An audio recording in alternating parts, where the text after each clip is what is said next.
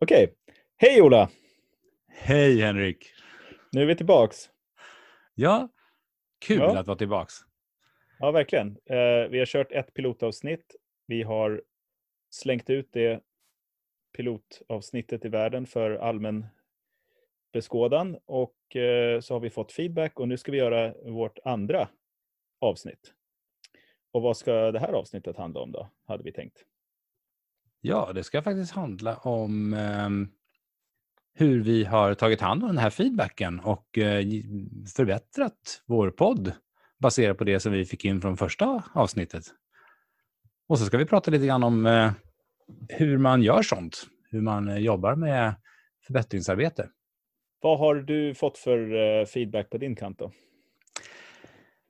Den viktigaste feedbacken som jag tycker att vi fick, eh, det var nog ganska eh, mycket om, om formen vad gäller att saker och ting var lite pladdrigt och inte riktigt kom i mål. Man säger som största negativa. Jag fick mycket positiva eh, saker, ska jag först och främst säga. Det var mycket positivt som handlade om hur vi faktiskt eh, eh, kom med riktigt intressanta synvinklar på en komplex fråga och inte bara det som handlade om eh, eh, lågaffektivt bemötande utan, utan skolan och så vidare i, i stort.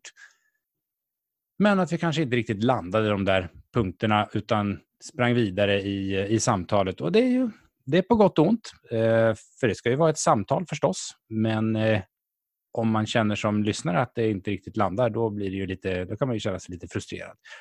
Sen var det väldigt konkreta saker som handlade om hur vi eh, pratade och att, eh, eh att vi hummade med i varandras... Eh, i, när den andra pratade. Vilket eh, blev lite störande, men som också är en naturlig del av ett samtal, men som kanske inte är lika självklart i en podd. Och så var det väl också den, en, en av de tuffare grejerna som vi behövde hantera var det faktum att det var några som tyckte att det var lite killgissande. Eh, att det var inte självklart på vilket sätt vi baserade det vi tyckte och tänkte på någon form av eh, fakta eller eh, ja, vad vi utgick ifrån egentligen.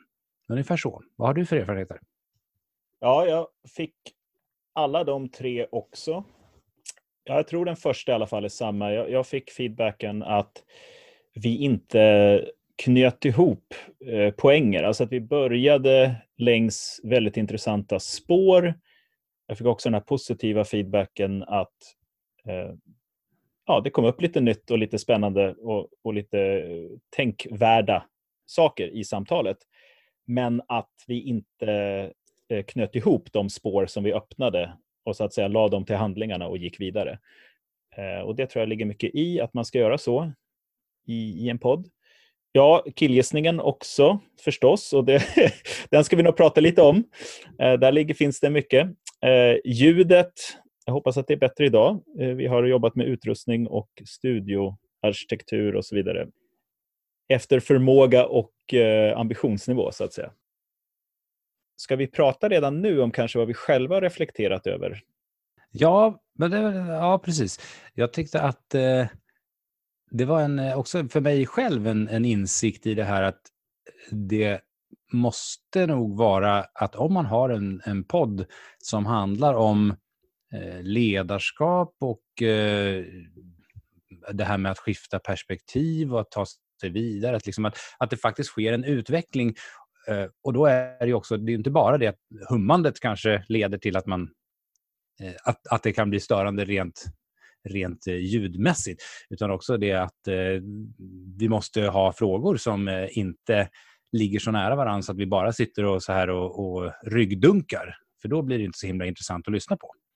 Ja, ja det håller jag helt, helt med om. Jag insåg det att vi försökte vara djävulens advokat på, på oss själva och på varandra eh, med, med eh, eh, varierat resultat, får jag väl konstatera. Eh, Men hur kändes den här...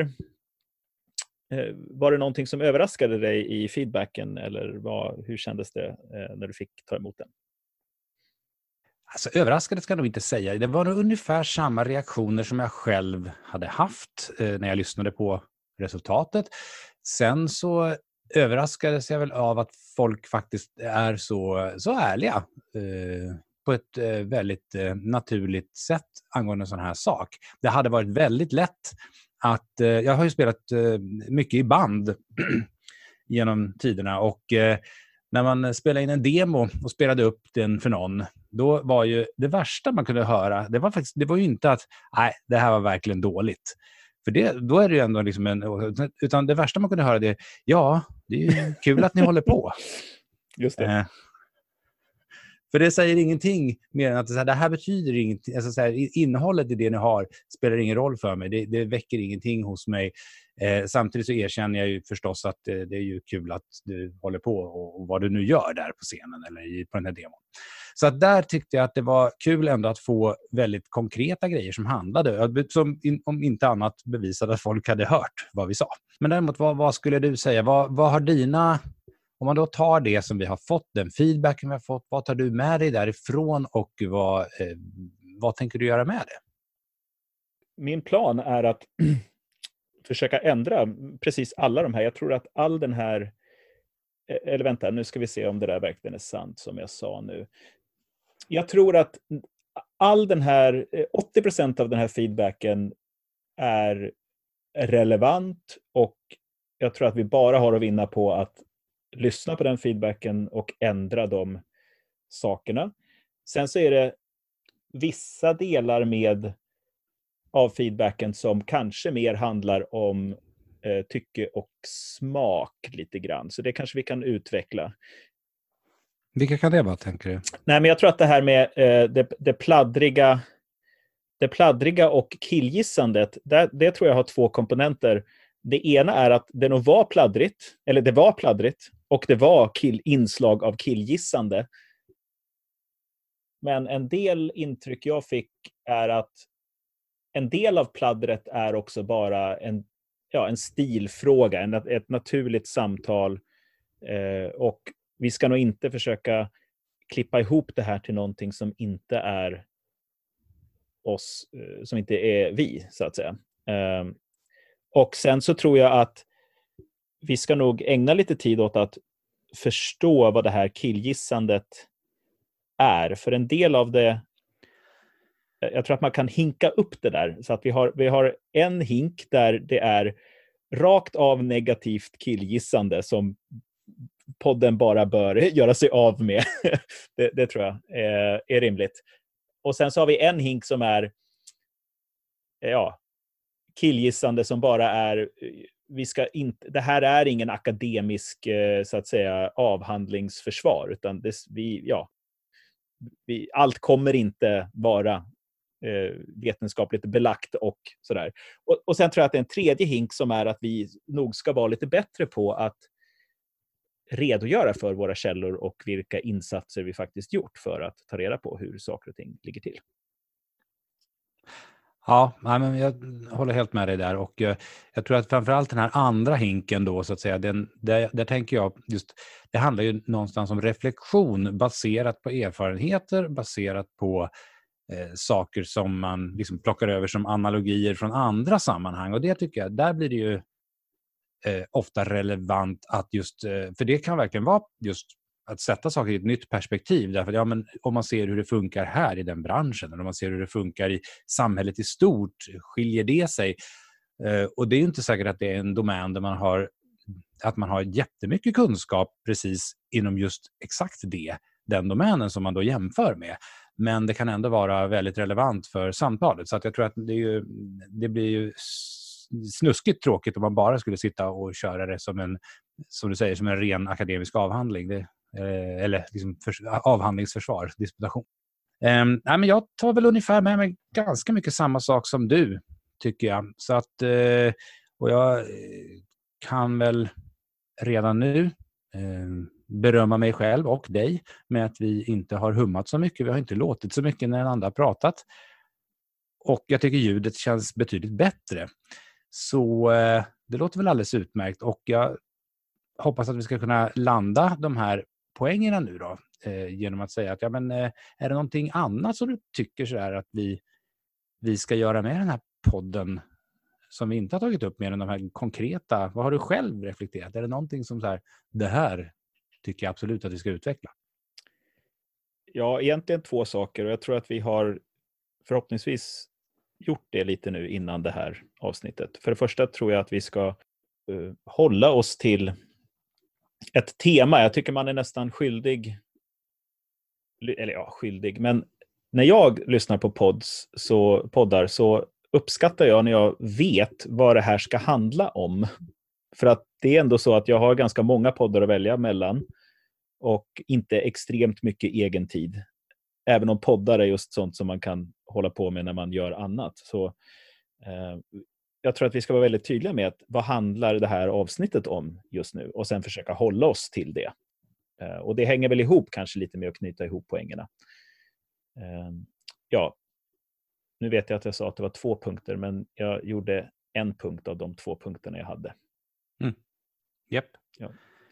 Vad, vad, ja, nej, jag, ja, nej, vad tänker du om vi nu ska försöka knyta ihop? Nu känner jag att vi har gjort en liten avdelning här kring det första steget i förbättringsarbete, vilket är att ja, se till att man kan få eller det är egentligen två steg här om vi strukturerar upp lite grann nu. Då. Så att det första man måste göra det är ju att, ja, som i min bransch då man säger användartesta. Man måste faktiskt få ut mm. någonting där ute och inte vara så rädd för det eh, heller. Det kan ju faktiskt eh, ganska ofta vara det första hindret, att man eh, inte törs eller man, man, tycker det, man tycker inte det är tillräckligt bra eller något sånt där. Att man inte får ut saker fra, framför eh, sina eh, lyssnare eller en grupp som kan ge feedback överhuvudtaget. Så det är första steget. Och sen det andra steget är väl att faktiskt samla in feedback eh, och ta sig tid att lyssna på den. Är det, är det ungefär så, kan man säga? Ja, jag tycker det, det låter... Eh, det, det, slog mig att det vi gjorde nu var ju att faktiskt eh, zooma ut det här som vi har, alltså det konkreta förbättringsarbetet på podden eh, till vad är de mera generella frågorna om man nu ska förbättra någonting. Jag tycker du sätter ner fingret väldigt tydligt på det. För det första är ju att faktiskt, som du säger, alltså användartesta eller liksom överhuvudtaget att testa, att göra någonting, att, att få in någonting som är ett, ett svar på, eh, på en fråga. Alltså att man ställer en fråga. Och sen att, att faktiskt vara beredd att lyssna på det svar man får. Eh, den feedbacken som, som kommer in.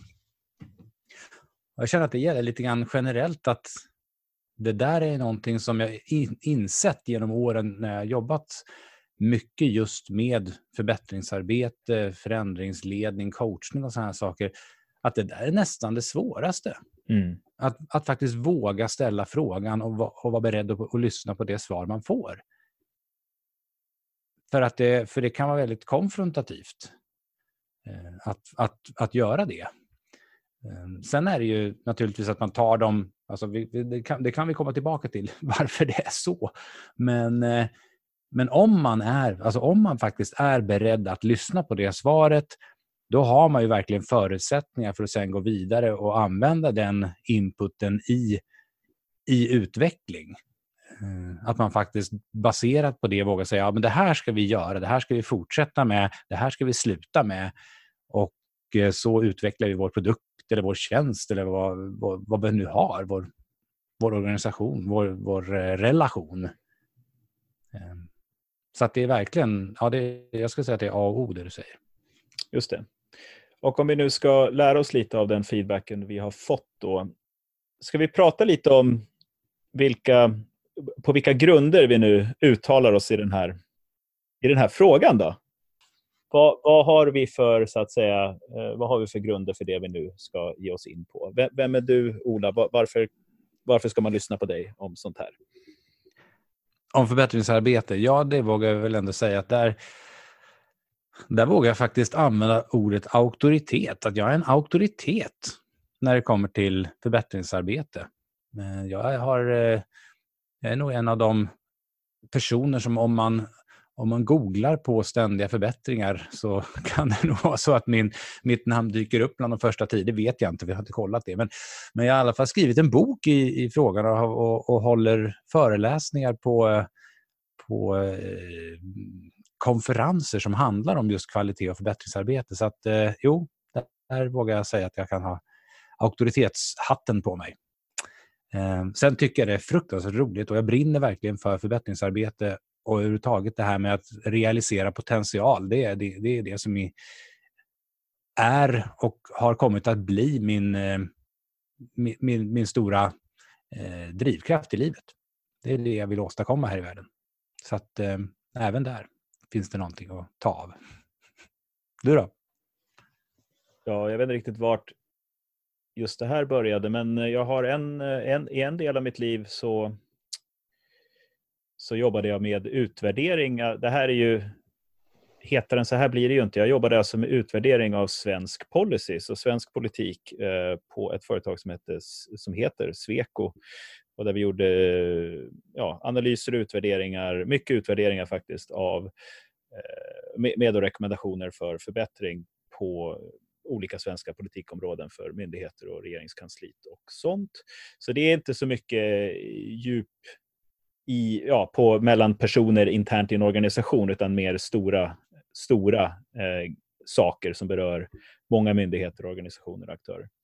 Eh, och sen är jag sedan kanske fem, ja, fem år, jag jobbade mycket i den konsultsvängen med eh, dels sådant men också sen med att eh, vara rådgivare åt eh, ledningsgrupper och sånt i eh, organisationsförbättringar och eh, ja, change management och strategi och sådana saker.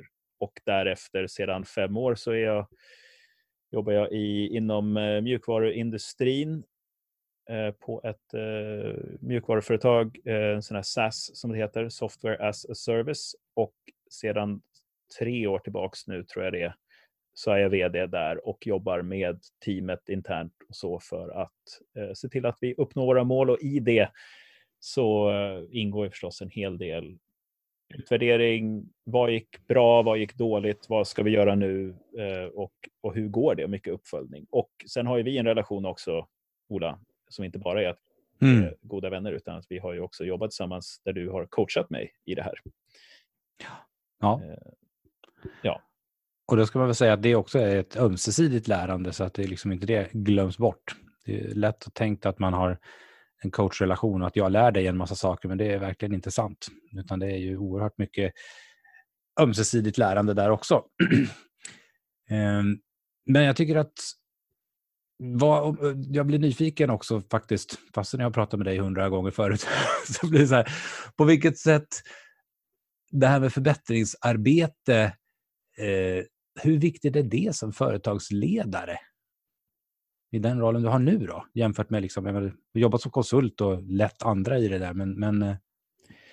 Ja, ännu viktigare skulle jag säga. Som konsult så har man ju eh, ett mycket kortsiktigare mandat. Så att du kommer in och så, så är det någonting som är fel och så ska du försöka analysera vad det är som är fel. Och sen ska du försöka eh, ge några rekommendationer på hur det kan bli bättre och sen så är du vidare till nästa uppdrag. Men nu har jag varit på samma företag här i drygt fyra år. Eh, tre, ja, två, är det, två och ett halvt är det som vd. Och om jag inte gör ett bra förbättringsarbete så är det jag som får lida. så att säga. Det är inte vidare till nästa uppdrag. Så jag skulle säga att det är, ja, det är nog det viktigaste jag gör faktiskt. Och det gäller ju inte bara mig själv, utan det gäller ju också alla medarbetare och stakeholders i företaget. Ifall vi som företag och som team inte konstant blir bättre på att göra det vi håller på med så blir alla anställda lidande, våra kunder blir lidande eh, ja, och våra ägare förstås och så vidare. Så att, ja, det är helt centralt skulle jag säga. Mm. Vad är det ni behöver bli bättre på då? Vad är det för typ av förbättringsarbete du, du leder eller ni fokuserar på? Det var ju en bra fråga. Det går nog i, i faser det där tror jag. Vi har, vi har gått igenom olika utmaningsfaser och sen så har vi lyckats lägga vissa saker till handlingarna. Så det kan röra sig om att vi måste bli bättre på att ja, teknisk reliability till exempel. Hur, hur bygger vi en mer uh, reliable, vad heter det på svenska? Tillförlitlig. Pålitlig. Pålitlig ja. produkt. Mm. Uh, och så det, det, har varit sånt. Eh, det har varit hur blir vi bättre på att driva en eh, kostnadseffektiv eh, organisation. Det kan vara sånt. Hur kan vi, men nu på sista tiden, nu när vi har ordnat de där grejerna så att säga, så handlar det mer om hur kan vi få ut mer kraft av varandra i en remote organisation som vi är också. Så att vi har väldigt duktiga individer som är väldigt duktiga på det de gör och som inte behöver något kanske personlig coachning så i, i, i liksom eh, de är väldigt seniora, så de behöver inte träning på det Det är klart att alla behöver träning, men jag tror att du förstår vad jag menar.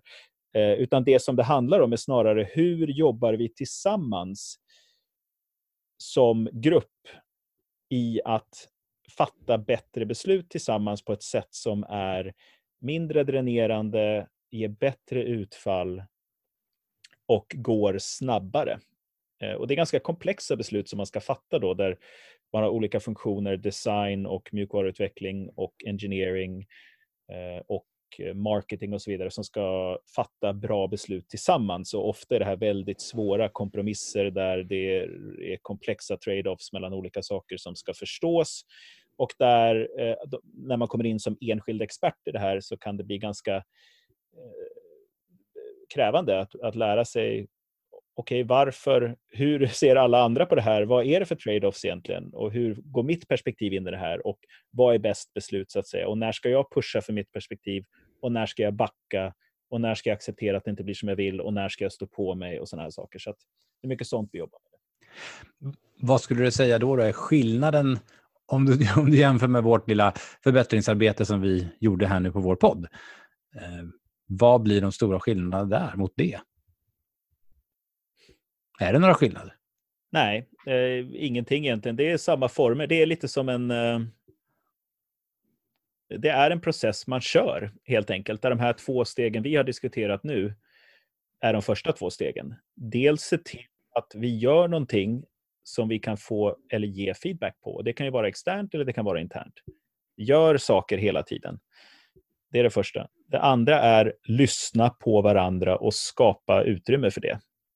Ehm, och sen så är det ju flera steg och jag vet inte riktigt nu hur vi ska strukturera upp det här på ett sätt som blir bra. Men vad tycker du, Ola, där? Ja, jag, jag brukar ju prata om, alltså, som sagt ställa den där frågan och få, få data eller liksom få fakta på något vis. Men sen är det ju, jag brukar ofta prata om, om förbättringsarbete som att man eh, eh, väsentligen så är det liksom systematisk problemlösning. På ena eller andra sättet så handlar det om att lösa problem. Eh, sen kan de problemen vara väldigt, väldigt olika till sin karaktär. Men, eh, och en del, eh, man säger så, liksom ett, en del är problem som man behöver lösa för att ta sig upp ovanför vattenytan. sådana, sådana som är liksom grejer som, är, som verkligen är problematiska. De här de, de, det är hot på något vis. En, an, en del andra problem är mera eh, sånt som kan ta oss från vattenytan och upp eh, till att vi flyger. Och det är väl, men oavsett vilket så är det att vi jobbar med de här sakerna, att, att systematiskt ta upp det vi ser, alltså få människor att, att berätta om det de ser, att vi faktiskt vågar samla in den data som behövs för att kunna förstå vad som är våra problem och vad vi, vad, vad vi har för potentialer som är orealiserade. Och sen så sker det ju någon form av analys Eh, och Det kan ju vara allting från bara att man enkelt ser vad som behöver göras till att man behöver djupgrotta och borra i det här och analysera och göra grundorsaksanalyser eller vad det nu kan vara för att komma till vad som är den här riktigt stora, viktiga, bärande faktorn. Som för övrigt kan man väl säga har jag sett mer och mer att det är nästan alltid så att den bärande faktorn handlar om det mänskliga. Det handlar om liksom någonting som har att göra med hur vi beter oss och var vi, eh, vad, vad, vi gör i relation till varandra. Men eh, sen när man faktiskt har konstaterat vad det är och vad det är som ligger på allvar i vägen, var, var skon klämmer på allvar, då, eh, då är det, jag ska inte säga enkelt, men, men det är i alla fall betydligt mycket tydligare att säga att Nej, men då ska vi nog göra det här. För det som händer om man inte gör det, om man bara står där med alla de här problemen som är olösta, det är att man har en tendens att springa på alla bollar och försöka liksom göra någonting allihop istället för att faktiskt vara lite ha lite is i magen och våga borra lite mer, fråga lite mer, djupdyka lite för att konstatera att ja, men vi börjar med den här för den kommer att ha påverkan på alla de andra grejerna. Men när man väl har gjort det så, så kan man ju genomföra saker och det, då skulle jag säga att en absolut, en, en absolut central grej i det är att faktiskt också följa upp och ställa sig den, samma fråga en gång till. Nämligen, alltså dels alltså, har vi löst problemet? Alltså det vill säga egentligen att vi ställer den där, vi, vi, gör en ny, vi, vi gör ett nytt poddavsnitt och så kollar vi, tycker folk fortfarande att det är pladdrigt? Tycker folk fortfarande att det är killgissande? och, så, och, så, eh, och så får vi, bara, får vi så lov att vara beredda att lyssna på, på svaret eh, och ta in det. Och då får man se, jaha, men all right, ja, men nu har ni tagit det förbi det värsta vad gäller det här, men eh, ni har fortfarande det här problemet kvar. Eller nu dök det här problemet upp. Ja, då får man ta sig, ta sig an det. Just den cykliciteten, att det, att det verkligen är, att det är en snurra, en förbättringssnurra. För mig är det liksom det är en, en, en jätteviktig grej i det, att man aldrig någonsin är klar. Därför att om man är klar med någonting i ett första, efter ett första varv, ja, då har ju liksom också världen förflyttat sig sedan dess. Så att när man är tillbaka där så måste man ju hantera det faktum att ja, de förbättringar som vi gjorde, det var rätt utifrån det, utifrån det utgångsläge vi hade. Men de är inte rätt längre därför att nu har världen förflyttat sig ett hack. Ja, det ska inte vara enkelt. Men du, det här låter ju inte så himla jätte... Det, det, är ju inget stort mysterium det här. Det vi säger egentligen är se till att släppa någonting som du kan få feedback på. Få feedback, lyssna på feedbacken, gör en analys av vad som behöver förbättras. Gör de sakerna, utvärdera om det blev bättre, kan man säga. Men jag tror, min erfarenhet är i alla fall att det här eh, den här snurran eller processen, den körs inte... Eh, det är inte alla team som kör den och, och, det finns... Eh, det, det, är väldigt ovanligt faktiskt. Jag skulle säga en, en majoritet kör inte den här snurran eh, trots att den är ganska straightforward och också väldigt effektiv. Vad tror du, är, är det din erfarenhet och vad beror det i så fall på, skulle du säga? Ja, jo. Nej, men man kan säga att den, gör, den, den körs nog nästan överallt i, i det lilla. I det lilla, lilla. Men jag skulle säga att på många, i så många sammanhang så gör man inte på allvar förbättringsarbete alltså, och kör den här förbättringssnurran där, där den borde. Därför att där, alltså här, i de sammanhang där det är viktigt, då vågar man inte riktigt ställa frågan. Man vågar inte riktigt höra, skulle jag säga. Om man ska verkligen ta det dra det till sin spets så handlar det om att man vågar inte höra att man inte är så bra som man hoppas. Eh, man vågar inte se sanningen i vitögat, eller vad man ska säga. Då. Därför att på, i många, många fall, och det här tror jag handlar mer om den, vad, vad, är det som gör att det inte blir så? så? Så tror jag att det handlar om att man knyter ganska mycket av sitt ego till att man lyckas med saker. Och det gör att en, ett typexempel på ett beteende i en organisation är att man gör en herrans massa saker, men man gör inte rätt saker. Därför att att göra en massa saker är relativt enkelt. Och också väldigt enkelt att göra saker eh, på sin egen kammare, eller man ska säga. Som är, det blir inte konfrontativt. Jag kan, jag kan hålla på och göra saker som bara har med mig eller med mina, min, min, min närmaste omgivning. Och det drar undan också, ehm, det drar tid som hade behövts för att faktiskt reflektera över sakerna som är viktiga som man ska göra. Och att, eh, att våga då ta nya steg och, och utgående från det. Och Jag brukar ibland prata om det här, det finns inom, inom psykologin så pratar man om produktiv prokrastinering. Det är sådana här saker som eh, när man, eh, typexemplet är väl så här om, om, du har ett, om du ska skriva en tenta eller ett prov eh, och så känner du när du sitter där och det, fin det, är det finns ju stor risk för misslyckande i det där. Och Det är ju det som gör att det blir oerhört jobbigt när man sitter. Man vill gärna skjuta upp det där för att det, misslyckandet stirrar en i ögonen när man sitter och ska läsa sin, sin bok. Så istället så ser man till att lyckas med någonting och då börjar man städa istället. Eh, så att det är väldigt, väldigt välstädat i studentkorridorerna eh, i tentaperioderna. För att man, man gör någonting produktivt som man känner att man får en direkt belöning för. Eh, och Jag skulle säga att det är lite samma sak i organisationer. att uh, Istället för det här med plan, do, check, act som man pratar om så blir det att man hamnar i det här do, do, do, do. För, för det känns skönt. Eh, och det, det, det, är lägre risk eh, upplever man.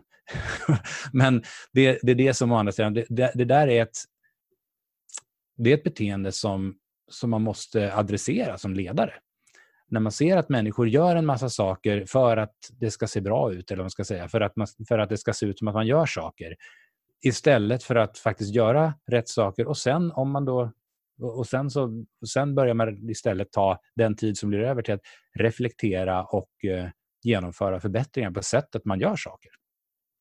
Ja, intressant. Så det där låter ganska mäns...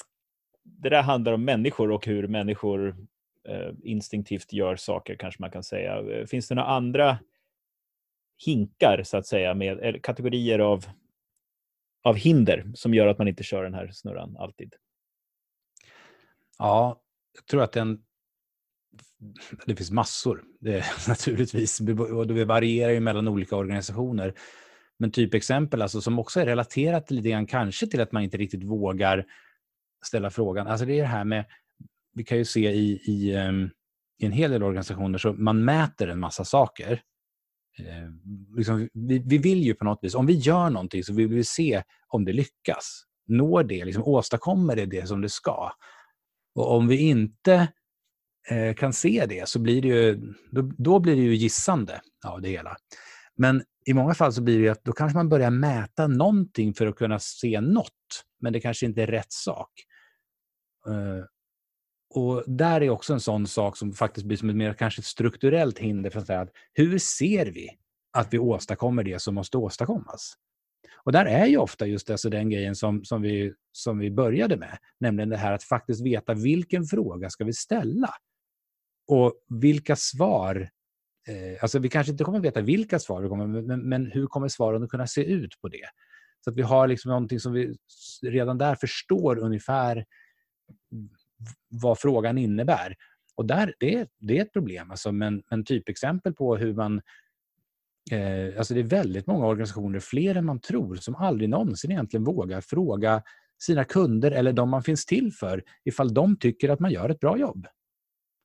Eh, utan de, de eh, väntar istället in för att se, eh, man säger så, man, man, man, pratar, man pratar om att hälsan tiger still. Gäller för övrigt också samma relationen mellan en ledning och sina medarbetare. Att man inte ständigt och jämt frågar, får ni det stöd ni behöver? Eller behöver ni på något vis, eh, behöver vi rätta till någonting och hjälpa, hjälpas åt att komma vidare? Utan man tycker att hälsan tiger still och innan de, om de inte skriker i högan sky så är de väl nöjda och kan göra sitt jobb.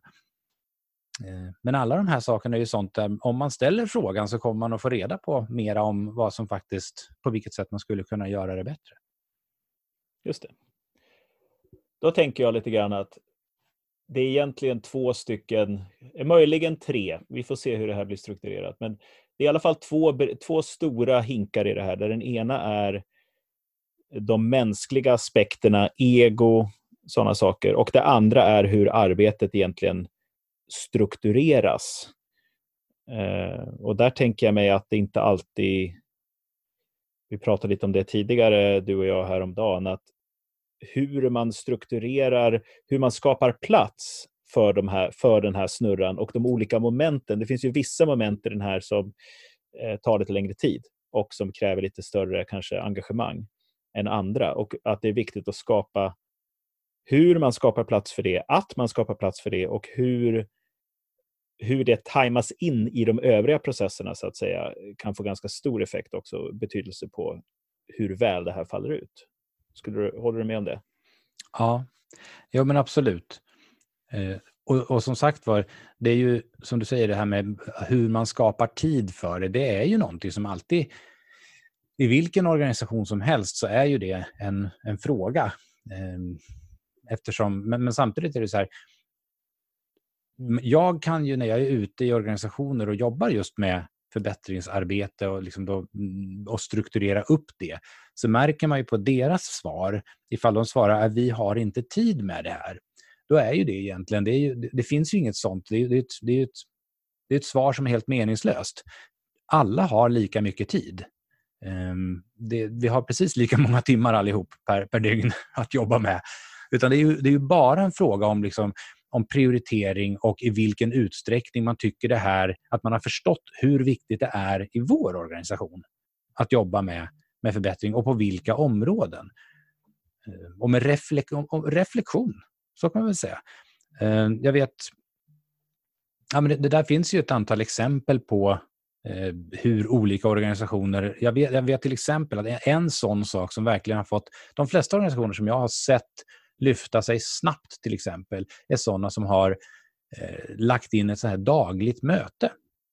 Eh, på, alltså att man har 15 minuters morgonmöte för att prata om förbättringsarbete eller egentligen mest bara för att fråga, om, fråga sig vad, vad är nuläget och vad behöver vi göra idag? Liksom, vad, vad har vi för gap? Vad har vi för problem att lösa? Eh, och genom att, så att säga, ställa sig gemensamt och titta på det i sitt team eller i sin organisation, ja, då, då, då, gör man, då, då, då kommer man så hyggligt mycket längre än ifall folk bara liksom fortsätter där de var igår och liksom utan att egentligen prata med varandra om, om det. Så det är just det här med att reflektion behöver inte ta så mycket tid, men det behöver göras. Eh, och sen finns det andra exempel, Google-exemplet, jag vet inte om de fortfarande gör så, men de gjorde ju väldigt, väldigt länge så att de hade liksom en dag per vecka som de ägnade åt, eh, åt eh, individuell kompetensutveckling och, och eh, individuella utvecklingsprojekt och sånt där. Som också är en sån grej att faktiskt komma bort ifrån det man håller på med alla andra dagar och sen så göra någonting. Och i mitt eget lilla företag där har vi ju sagt att vi ska, vi ska ha en dag i veckan då vi, då vi reflekterar och eh, jobbar tillsammans. För vi som konsulter kommer att vara ute större delen av tiden på fältet i olika organisationer. Ibland jobbar vi ihop också, men ganska ofta på olika håll. Men då kommer vi ju inte vidare som team i någon större utsträckning, så vi, vi måste ses och jobba ihop för att just eh, bottna och grunda oss i vad, vad är det vi försöker åstadkomma och på vilket sätt kan vi hela tiden ställa oss på varandras axlar. Så absolut är ju tidsstyrningen en del i det som är ganska enkel. Det är en ganska lågt hängande frukt ändå att säga nu gör vi det här eh, en gång om dagen. Eller vad det är. Ehm, men sen att få det där att bli någonting som alla känner att det här är jätteangeläget, det här måste vi göra och att få alla att faktiskt ställa krav på att det här blir eh, meningsfullt. Ja, då, är, då är det en ledarskapsfråga som har med betydligt djupare liksom så kulturella rötter att göra eh, ifall, det, ifall det upplevs som meningsfullt. Ja, och jag tänker också att det här du pratar om att man blir en go, go, go eller gör, gör, gör organisation eh, snarare än att köra den här snurran. Det ligger ju, det blir ju en direkt fiende till att inte göra, utan att göra de här andra sakerna. Jag tror man är så, det här när folk upplever att de inte har tid, handlar nog ganska ofta om att man har bokat all tid till att göra. Ja, kort sagt, ja. Kort sagt, kort sagt så. Eh, men jag tror att eh, det här är, jag tycker sånt här är så otroligt spännande och, och, dels för att jag tycker att det är kul, men också för att jag har sett genom åren hur extremt kraftfullt det kan bli när man faktiskt börjar jobba metodiskt med såna här saker. Men, och vi kan säkert göra hur många poddavsnitt som helst om det här, men, men vi hinner inte dit idag så att säga. Så jag undrar, om man nu lyssnar på det här och så känner man igen sig och så tänker man, ja, ah, jag undrar liksom, det, så här, det här gör vi. vi. vi. skulle behöva göra de här sakerna i min organisation eller mitt team eller mitt företag eller vad det nu är. Eh, vart börjar man någonstans? Det är min fråga till dig. Ja, auktoriteten. Tror, auktoriteten, precis. Ja, det beror på naturligtvis vilken organisation man är och var man står förstås. Man måste ju börja där man, där man är. Hmm. Men men generellt sett så är det, skulle jag nog säga att, att sätta av tid eh, systematiskt, om man säger så, och, och, och rätt så frekvent, alltså ganska tätt, för att ställa sig frågan, eh, har vi någonting som vi, som vi, kan, göra, som vi kan göra bättre? Har vi, har vi några problem som, som vi behöver, som vi kan lösa tillsammans? Och sen också just det här att, att ställa att tänka mer på just vilka frågor vi ställer. Just för att förstå vad det är som, vad, vad är det verkligen som vi behöver göra bra? Och eh, får vi den eh, får vi svar som är användbara för, för att se ifall vi kan, kan göra någonting bättre. Det tror jag det, det är liksom också sådana här grundläggande grejer som, som de, de här frågorna och vilka, vilka, typer av frågor det handlar om, det kommer ju låta olika i olika organisationer förstås. Men om man är ett eh, om man är en väldigt renodlad serviceorganisation, då kanske det är eh, Alltså så här, om jag tar ett exempel, hotell. Jag har jobbat lite grann med hotell och, och den, den branschen. Där är alla otroligt service-minded. Alltså verkligen så att om det dyker upp ett problem, att någon har råkat ut för någon, någon kund, någon gäst har råkat ut för ett problem, då är folk där och liksom bara löser det åt den gästen. Men de har problemet att de inte tar med sig det och liksom löser det gemensamt så att det inte händer igen. Då, ofta. Därför att man blir en sån här brandsläckarorganisation, en hjälteorganisation där alla springer omkring och, och eh, eh ja, nej, liksom så här, löser det på plats men inte långsiktigt. Eh, och då, då kan det ju vara den här grejen att man faktiskt, där behöver man förmodligen ses och just eh, på, på, med systematik eller med, liksom med frekvens ställa sig liksom, och, och, och krä, kräva mer att folk faktiskt rapporterar in vilka typer av grejer som har dykt upp och vilka problem man har hjälpt till med att lösa. Så att det samlas in så att man kan liksom utgå från de väldigt konkreta strulen eh, i vardagen. Ehm, och I andra organisationer så, så, så, kan det vara helt andra typer. Alltså typexempel så här, i en fabrik, där ser man ju inte på samma vis kanske, där ser man sin lilla bit men man ser inte vad som kommer till slut till, till kunden. Och Där kan det vara mer liksom att man kan titta mer på så här, när jag får de saker som jag ska jobba vidare med, är de rätt allihopa? Eller har jag, har jag någonting här som jag behöver eh, som, som jag skulle önska var på ett annat vis? Och är det lätt för mig att veta att i nästa led när jag lämnar saker och ting vidare i flödet, i processen, får jag då en feedback på att allting var som det skulle, så vet jag att jag gör rätt eh, här på mitt ställe. Så att, så att säga, sättet att, att, identifiera de här sakerna kommer att se olika ut i olika sammanhang, men, men det är just den där grejen att man reflekterar över att man ställer frågorna, hur man får reda på no, de problem som finns. Där skulle jag säga, det, det kan vem som helst börja med är det här någonting som bara kan användas i, i organisationer och på jobbet eller är det här mera allmänt än så skulle du säga? Eller är det liksom hård, tar vi det för långt då? Nej, jag tycker inte alls att man tar det för långt. för någonstans så handlar det om att, att våga se verkligheten på ett nytt sätt eller liksom att se konsekvenser av beteenden som man själv har, ehm, det är, det är inte det lättaste. Alltså, jag menar, vore, vore det lätt så skulle ju världen se annorlunda ut. Men, men att, att genom att faktiskt ha ett mindset där man vågar tänka sig att det kanske inte, är, det kanske inte blir riktigt så som, så som det är tänkt och att man faktiskt vågar ha den ödmjukheten att allting jag gör själv inte landar och blir perfekt och att, eh, eh att jag själv inte utgör vad ska jag säga, normen någonsin. Alltså det är, mina sätt att se på det är, är, ett perspektiv. Har man den ödmjukheten så kan man också se hur, hur sånt här eh, ja, men, dyker upp i, i, i vardagen för den delen också. Men vi, jag har ju, du och jag har ju pratat om det här till exempel med, med tennisbollar.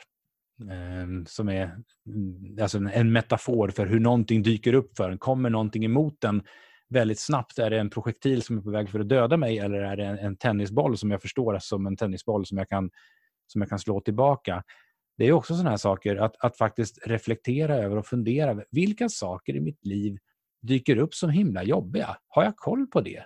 Eh, I vilken utsträckning tar jag mig an de problemen och eh, accepterar att ja, men det här är någonting som där jag har, jag har en issue med det här. Det kommer någonstans ifrån, någonstans där jag inte själv ser. Ehm, och eh, här kan jag behöva hjälp att ta mig vidare. Ehm, och eh, kanske bara liksom prata, prata med någon annan eller också få konkret eh, alltså verkligen hjälp av en coach eller en rådgivare på något vis. I, I andan att vi ska lyssna på vår feedback här nu. Tycker mm. att vi har, hur tycker du att, vi, att det går så här långt? Har vi, vi har hummat mindre, tycker jag. Mm. Jag hoppas att det är bättre ljud. Eh, jag känner inte att vi har killgissat så mycket. Nu bara säger jag här hur jag ser det så får du hugga ifrån här ifall att du inte håller med. Eh, har vi knutit ihop eh, de här olika delarna bra här, tycker du? Eh, jag tror det. Jag, jag, känner i alla fall att jag för min egen del kan se en logisk linje. Sen, eh, sen är det ju så att när man sitter och, och pratar så här som du och jag nu gör i den här podden, så har vi ju inte en panel av lyssnare som snabbt kan ge oss en direkt feedback. Det där fattar inte jag. Så att, eh, det är väl någonting som förhoppningsvis, alltså det, det här kommer vi att behöva ställa den frågan för att se, blev det som vi upplevde att det blev? Men jag tror på det stora hela att ja, det har vi nog gjort. Och jag tycker att nu genom att ställa den frågan så landar vi också i resonemanget just att um, om vi ser förbättringssnurran som en liksom generaliserad eh, version av det vi gjorde med, med de förbättringsåtgärder vi gjorde på själva podden, ja, så då, då, tycker jag att vi har landat det avsnittet också och gått in i ett som handlar mer om så här, ja, men går det här också att applicera på det rent personliga i, i, i ens eget liv, i ens egen vardag? Eh, där svaret absolut för mig är ja. Men, eh, men det är ett ganska... Det blir, det blir på något vis, där börjar vi komma in på saker som har att göra med mänsklig perception som gör att, att det blir svårare eh, det, det, blir, det blir svårare att, att göra det generellt eftersom det blir mera på ett individuellt plan. Så kan man väl säga. Det är inte samma sak som att man kan liksom det här med eh, Eh, exakt vilka frågor och hur man kan eh, liksom, arrangera möten och så, utan det blir nog ganska individuellt. Men att man kan göra det, absolut. Att man ställer sig frågan, vad, vad vill jag åstadkomma? Åstadkommer jag det? Eh, om, om inte, varför inte? Vad är det som hindrar mig? Och att sen om jag, om jag faktiskt vågar söka efter det svaret och får ett svar, att jag vågar göra någonting åt det. Så att absolut är det. Och sen att man också vågar ställa frågan lite senare till sig själv och till andra. Har det, här, har det blivit någon skillnad? Eh, märks det skillnad på mig? Att jag agerar på ett annat vis nu för tiden? Eller med en annan intention eller utifrån en annan plats i mig själv? Just det. För där känner jag personligen i, i, vårt arbete, vi har ju, hur länge har vi jobbat tillsammans nu egentligen? Eller hur länge har du jobbat med mig eh, som coach? Typ fyra år kanske? Fyra år ungefär. Ja. Och det känner jag har gett ett, ett väldigt eh, bra utfall. Så det har varit, det har varit eh, väl värt pengarna, eh, så att säga. Eh, bra jobbat, Ola. Eh, Tack. Men, men, men, har inte vågat fråga. Eh, ja, jo, nej, jag, det, det, det, är mycket, det är mycket bra. Jag tycker det här är, det är en annan grej vi kan prata om sen, hur man ger... Jag tycker det är väldigt viktigt att, att säga till människor som Eh, hjälper en att de har hjälpt en och du har verkligen hjälpt mig, så tack för det. Eh, men jag, jag tänker på det här mycket av det här mänskliga som vi eh, började prata lite om, alltså i varför man inte gör förbättringsarbete. Jag undrar om det bästa sättet egentligen att prata om det är att prata om den personliga förbättringssnurran, så att säga. Eh, för där har jag gått igenom under de här fyra åren, gått igenom den processen, att verkligen få fart på den här snurran i mitt personliga förbättringsarbete, att göra Henrik till en bättre person. Och det här har ju handlat om att göra mig till en bättre ledare, eh, bättre på mitt jobb, bättre professionellt, men det har ju också haft effekter på, eh, jag törs påstå att jag har blivit en bättre make, en bättre förälder, eh, kanske till och med en bättre vän, det vet jag inte än, men eh, det, det spiller liksom över för att det handlar om att eh, helt enkelt egentligen ta vad som helst som kan bli bättre eh, och göra det bättre och då blir man bättre helt enkelt. Uh, ja, det här är... Och där var vi klara för idag. Tack så mycket. ja, exakt, precis. Nej, men skulle du mm. vilja prata lite om det lite kort? Jag tänkte om man i alla fall kan, kan kanske skapa en liten, eh, en liten grund för fortsatta diskussioner i andra avsnitt med liksom att måla upp den här... Jag kanske kan säga lite grann hur jag ser komponenterna i den personliga förbättringssnurran och sen så kan du reflektera lite över det och så får vi se vart det leder. Vad tror du om det? Mm. Jättebra. Mm. Vad bra. Men då tror jag det första är det här som vi... Man har ju släppt sig själv så att säga till verkligheten. Eh, jag är där ute och jag gör saker och jag påverkar eh, min omgivning med de saker jag gör. Och sen så får jag ibland feedback.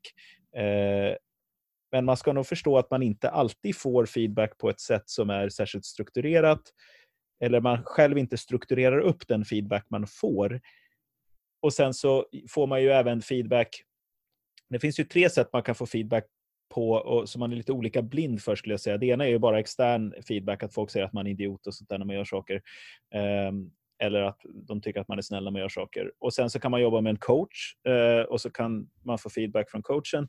Men väldigt mycket handlar om att börja ge sig själv feedback och det tror jag vi gör hela tiden i att vi blir arga på oss själva eller vi, blir, vi tycker att vi är lite duktiga eller sådär. Vi, vi, klappar varandra, vi klappar oss själva på axeln eller vi, eller vi säger ah, varför gjorde jag sådär för det där var inget bra, usch jag är dålig på det här. Och så. så vi ger, varandra vi ger oss själva feedback hela tiden men vi strukturerar inte upp det. Så det tror jag är en väldigt viktig, eh, viktig grej att börja göra. Att man precis som man strukturerar upp feedback som man får på jobbet när man ber om feedback så, så tar man och strukturerar upp den feedback som man ger till sig själv hela tiden. Typ här blev jag besviken på mig själv, här blev jag väldigt nöjd med mig själv eh, ja, och så vidare. Det är, väl det, det är väl det. Och där kan man ha stor nytta av, en, av att faktiskt jobba med en coach. Som, det kan vara lite svårt att göra det här i sitt eget huvud. Alltså, man behöver kanske någon som, som är lite van att ställa bra frågor och som är en duktig lyssnare och sånt där som kan strukturera upp och ge lite tips. Um, och sen när man har hittat de här sakerna då kommer man in i ett steg där man, när man har börjat strukturera upp det här, då tror jag att man börjar inse lite grann vad det är för raketer som man reagerar på, som inte är tennisbollar så att säga. Alltså saker som händer en Eh, i interaktioner med andra och med sig själv, där man har reaktioner som inte är bra. Till exempel att man inte lyssnar på feedback. Ehm, eller att man prokrastinerar eller att man inte vågar ta tag i saker. Eller, det, kan ju, det kan ju ta sig i vilka former som helst det här egentligen. Ehm, och då händer någonting intressant skulle jag säga. Då kommer man in i det här, när man börjar se de här sakerna så blir det tillfälligt sämre i den här förbättringssnurran därför att man har ännu inte lärt sig att göra någonting åt det. Men man har mm. blivit medveten om dem. Eh, och Det här tror jag du har använt begreppet inlärd hopplöshet för. Alltså att man, det här tror jag nästan är den svåraste pucken att komma över i det personliga förbättringsarbetet. Man har börjat se de här sakerna komma. Nej, nej, nu gör jag så här igen. Och det här är ju ett beteende jag identifierat i mig själv. Men man har ännu inte lärt sig att göra någonting åt det och då blir det bara sådär ännu mer frustrerande. Och det där kan vara svårt. Eh, men om man tar sig förbi det, då börjar man jobba med någon slags hemläxor skulle man kunna säga för att hitta man har gjort en analys. Jag gör det här därför att det här. Eh, och jag kan välja att göra någonting annat. Låt oss testa den här strategin och det här beteendet istället. Och sen utvärderar man. Och sen så gör man om det här, snurrar den här snurran tills man börjar känna att man faktiskt får en förbättring och sen så går man vidare. Ungefär så skulle jag sammanfatta den personliga snurran vad, du som är proffs, vad, hur går det för patienten?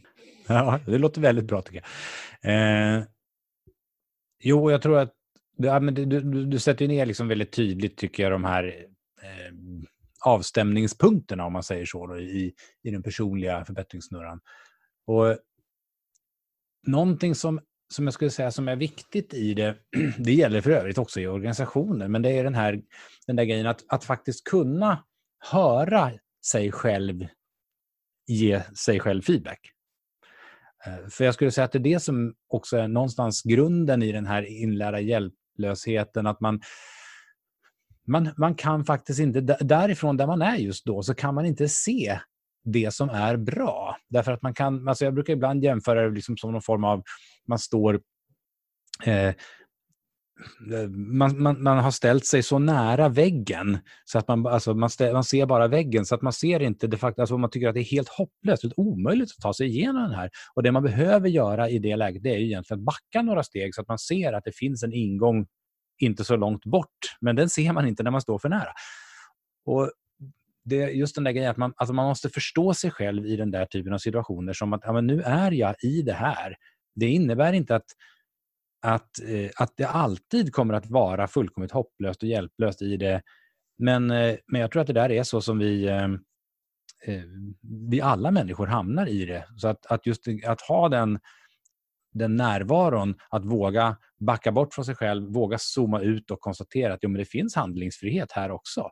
Jag har handlingsfrihet även i den situationen som känns helt hopplös. Det är det som blir på något vis den här, när man börjar få eh, när man börjar lära sig att se vad man faktiskt åstadkommer, när man börjar, liksom, när man börjar i, i den spontana reaktionen i en själv är att jo, men jag vet ju att jag är bra. Jag vet ju att jag egentligen kan. Jag har förmågorna, jag har eh, det ledarskapet och, och den kompetensen. Så då kommer jag att kunna lösa det här också. Och att då därmed kunna våga vara i den här hjälplösheten och förstå den som just bara en av känslorna man, man är i, eller liksom en, en av de delarna i sig själv.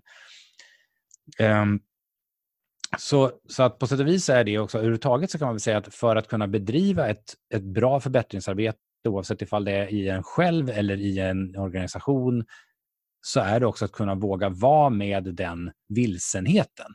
Eh, den eh, hjälplösheten, att liksom säga, ah, nu har jag faktiskt ingen aning om vad vi ska göra. Och det är okej. Okay. Men då måste man också på något vis ha den medvetenheten i att så kommer det att bli gång på gång när vi jobbar ihop eller när jag håller på att utveckla mig själv. Att jag kommer att komma gång på gång till tillfällen då jag faktiskt inte har en aning om vad jag vad, vilken riktning jag ska ta. Och att våga vara i det. Så det tycker jag känns som en... Det, det är den stora mentala utmaningen för människor, att kunna vara med flera perspektiv samtidigt och inte veta vilket som kommer att leda en framåt. Och också att, att när man börjar med förbättringsarbete så kanske man kan tänka sig så här att ja, men jag ser här att det, jag ser en massa problem och jag ser att det här behöver förbättras.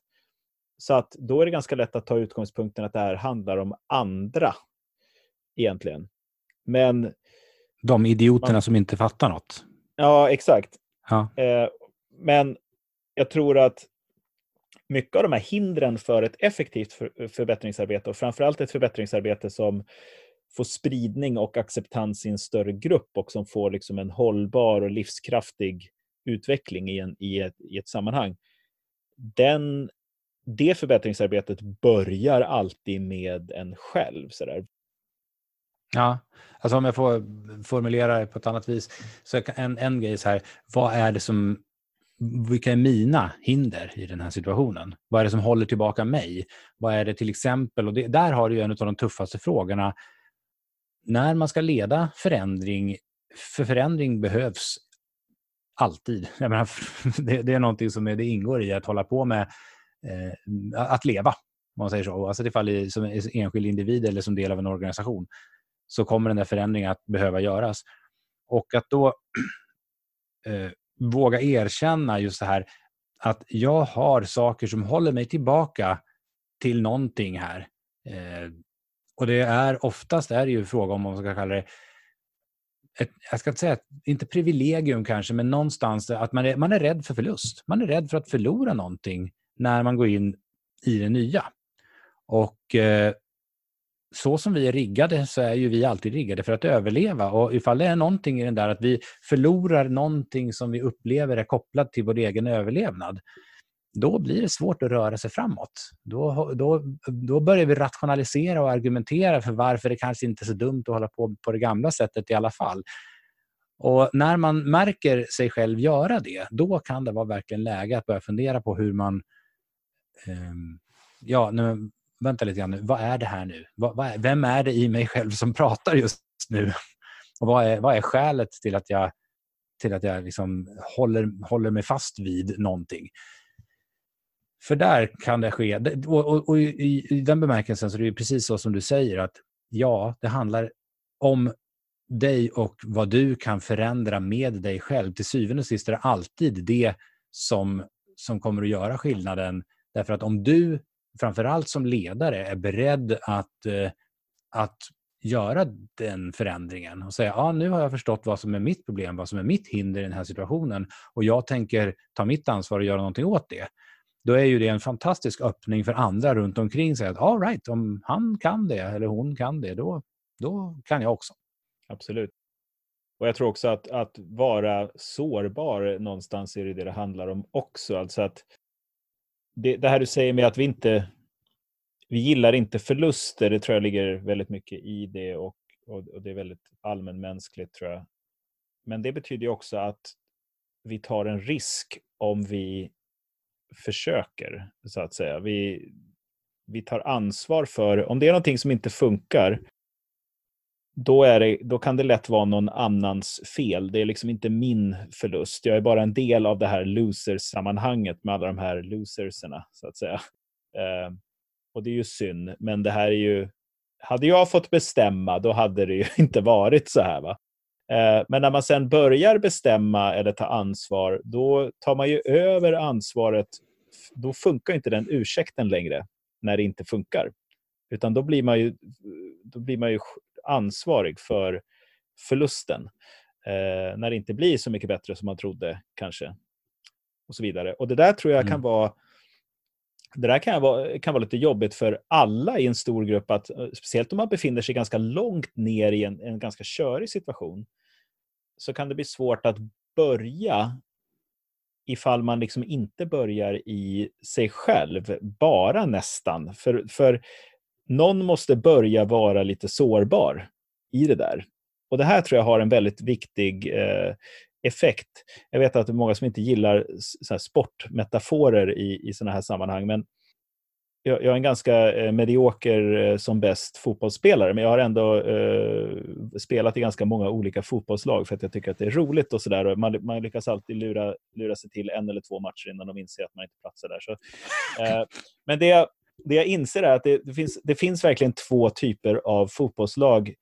Det finns fotbollslag som när det går dåligt efter första halvlek så kommer folk in i, i omklädningsrummet och ger varandra feedback som handlar om alla andra. Som är så här, du gjorde så här, du måste sluta göra så här. Sluta, det här funkar inte, vi måste göra så här, vi måste göra så här.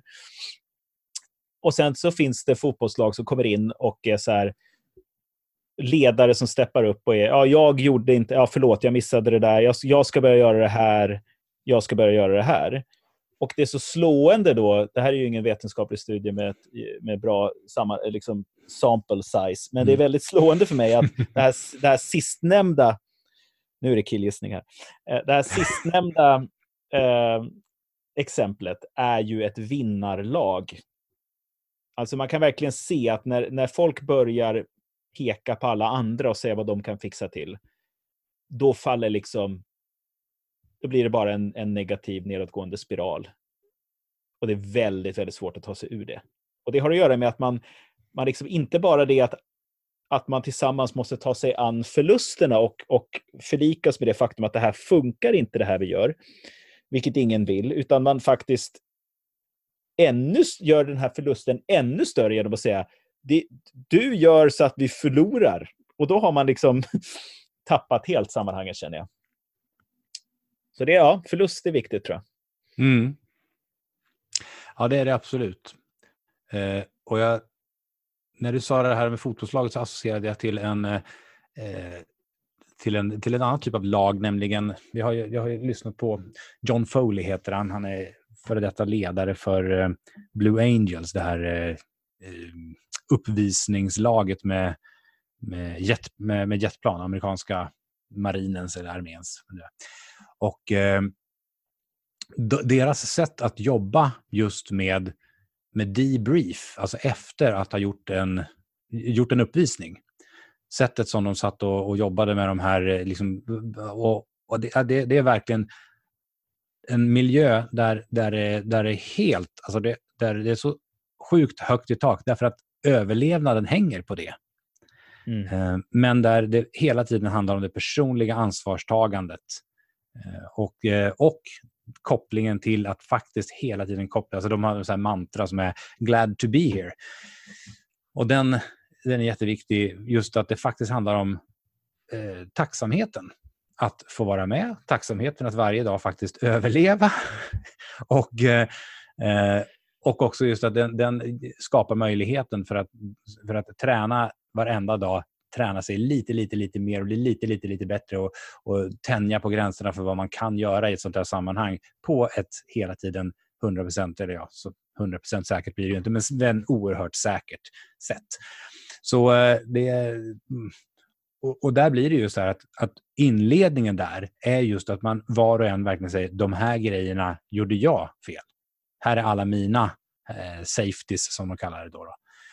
Mm. Och, och sen efter det så går man ett varv med, med liksom då man får höra vad, vad, andra upplevt så att man får liksom en, en ständig kalibrering av det där också. Och jag tror att den grejen är för att kunna hamna där, och då är vi liksom på något vis nere i kärnan, vad som, vad, vad som blir förutsättningen för ett verkligen riktigt li, livskraftigt och engagerat, motiverat, liksom verkligen viljestarkt förbättringsarbete, så är det att man, att man själv känner att jag blir inte skadad av, av att få feedback. Jag vågar lyssna på de här sakerna därför att jag förstår, om du tycker att jag har gjort en riktigt pruttig insats, så mm, ja, då är det så. Det, det, det gör inte att jag eh, att mitt på något vis människovärde försvinner eller något i den stilen. Jag, jag är fortfarande okej. Okay. Du är okej okay när du säger det. Jag är okej okay när jag hör det. Eh, och vi behöver båda lyssna på vad som sägs där för att kunna lära oss och gå vidare med hjälp av det. Alltså ta det med oss och, och, och lära oss från det. Eh, och det är där som jag tror det är nog den största, det största hindret rent generellt att att faktiskt inte våga lyssna därför att det är för jobbigt att höra det. Därför att man tror att om jag hör att nu har det blivit fel, då tänker jag, då, då dyker det upp för mig som det är fel på mig. Och då får inte jag vara med, eller då får inte jag eh, längre eh, Liksom, då har inte jag en plats i det här sammanhanget längre. Och Det är en av de absolut största existentiella skräckscenarion som vi har som människa, att inte få vara med. Tack så mycket. Sista fråga, Ola. Har du fått eh, julstämningen? Då? Ja, i alla fall adventsstämning. Eh, jag ska, vi, eh, vi lever med eh, ett, eh, Eh, en dogm i min familj som är att man får inte spä ut julen. Så vi tar inte in julgranen förrän bara precis några dagar före julafton. Så att, eh, så att julen har för mig inte riktigt startat ännu. Du då? Ja, nej, vi är lite tvärtom. Eh, vi är lite sena med julgranen nu. Den kommer in nu först till helgen, men i vanliga fall är den inne första advent. Men det, det förringar ju inte ditt människovärde att du ser på det här på ett annat sätt. Utan du är helt okej okay ändå. Tack Henrik, vad snällt av dig. Ja, jag hade tänkt säga att du är en dålig människa, men nu ångrar jag mig. Ja, inspirerande ledarskap med Ola och Henrik. Vi, vi ses nästa gång allihopa. Ha det bra. Hej då. Ha det fint. Hej, hej.